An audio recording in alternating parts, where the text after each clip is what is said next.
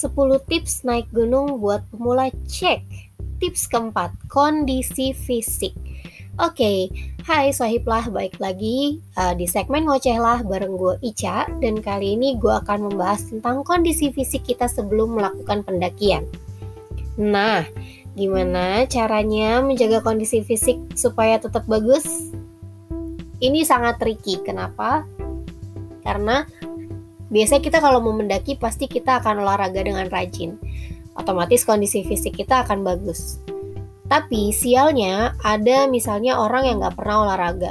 Terus dia mau naik nih, misalnya katakanlah tanggal 30 dan dia baru olahraga tanggal 1. Basically dia nggak pernah olahraga. Akhirnya dia olahraga di tanggal 1 dan ketika olahraga di tanggal 1 itu akan ada uh, apa namanya tuh hmm, perubahan-perubahan uh, di dalam tubuh gitu. Biasanya yang kita nggak biasa lari terus tiba-tiba lari kaki kita akan pegel banget tuh.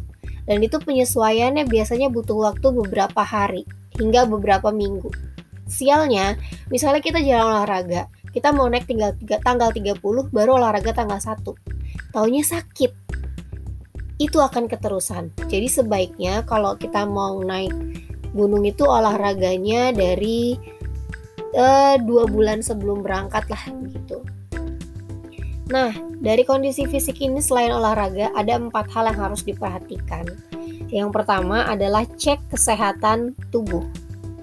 Gimana cara cek, cek kesehatan tubuh bisa melalui tes uh, tekanan darah. Karena bisa aja kita berangkat dengan kondisi tubuh yang fit, tapi selama perjalanan kita capek, selama perjalanan juga uh, istirahatnya kurang, itu akan membuat tubuh kita jadi uh, kondisinya menurun dan uh, meningkatkan tekanan darah. Itu terjadi sama gue. Gue udah mempersiapkan fisik dengan baik, tiba-tiba uh, gue kurang tidur, kurang istirahat, uh, dan sebelum mendaki gue melakukan cek darah tiba-tiba tekanan darah gue sangat amat teramat tinggi dan itu membuat gue untuk uh, mengurungkan niat mendaki dan gue melepas teman gue untuk uh, tetap pergi mendaki dan gue menunggu mereka di base camp. Kenapa gue nggak melanjutkan pendakian? Karena sangat egois untuk gue melanjutkan pendakian.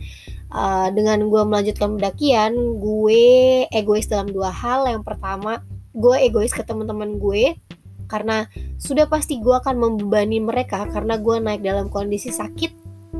Dan yang kedua gue egois pada badan gue sendiri. Karena kalau gue maksain naik yang ada gue nggak akan tahu apa yang akan terjadi dan bisa aja gue stroke di tengah jalan. Jadi saat itu gue memutuskan untuk oke okay, gue nungguin kalian aja di base camp. Begitu. Nah yang kedua yang harus dipersiapkan kondisi fisik kita adalah uh, menyediakan obat-obatan. Jadi gini, uh, pasti akan ada perubahan suhu di mana tempat kita tinggal, perbedaan suhu sorry, di mana tempat kita tinggal sama gunung yang mau kita daki. Katakanlah kalian tinggal di Jakarta dengan cuaca yang wow panas, uh, dan tiba-tiba kita mau ke gunung apa ya? Hmm, perahu misalnya yang dingin banget uh, itu akan ada proses aklimasi. Uh, jadi kita harus diem dulu beberapa saat uh, istirahat dulu di tempat itu, tidak langsung melakukan pendakian, tapi kita melakukan penyesuaian tubuh.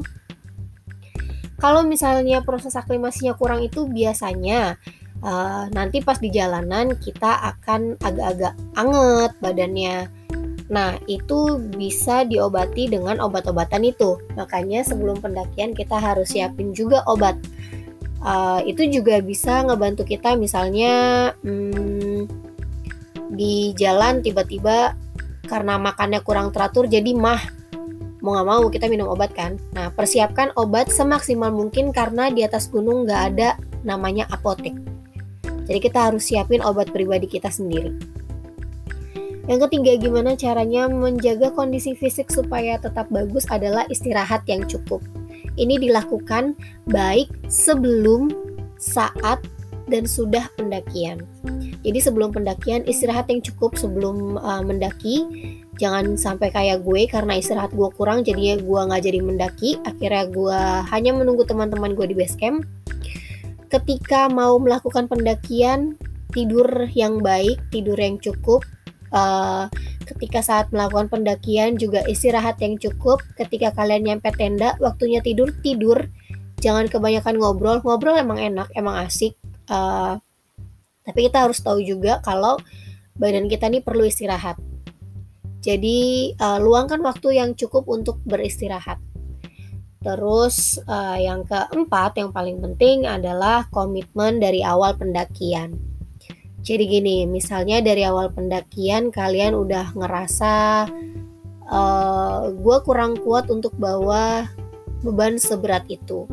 Mungkin kondisi fisik kalian bagus, tapi kalian merasa gue kurang kuat. Jangan ragu ke teman kalian untuk uh, nyewa jasa porter karena itu bisa ngebantu kalian juga gitu dan selain ngebantu kalian itu bisa ngebantu masyarakat uh, warga setempat juga gitu. Dengan kalian nyewa porter kalian membantu perekonomian warga sekitar. Begitu. Um, dan sebenarnya nyewa uh, menyewa jasa porter ini nggak merugikan juga gitu. Karena dengan begitu anggaplah kalian bebannya jadi terkurangi gitu kan. Jadi speed kalian juga bisa lebih cepet uh, beban kalian juga nggak terlalu berat. Dan anggaplah kalian menambah uh, satu saudara lagi dalam perjalanan kalian. Ya si porter itu gitu.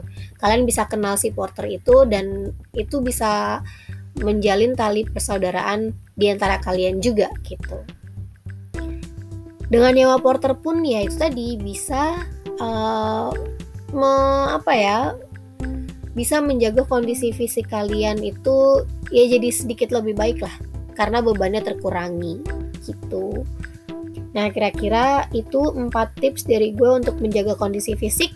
Kalau tips gue kurang ya sorry lah ya kalian bisa tambahin kok di kolom komentar. Oke okay, see you sampai ketemu di tips berikutnya. Bye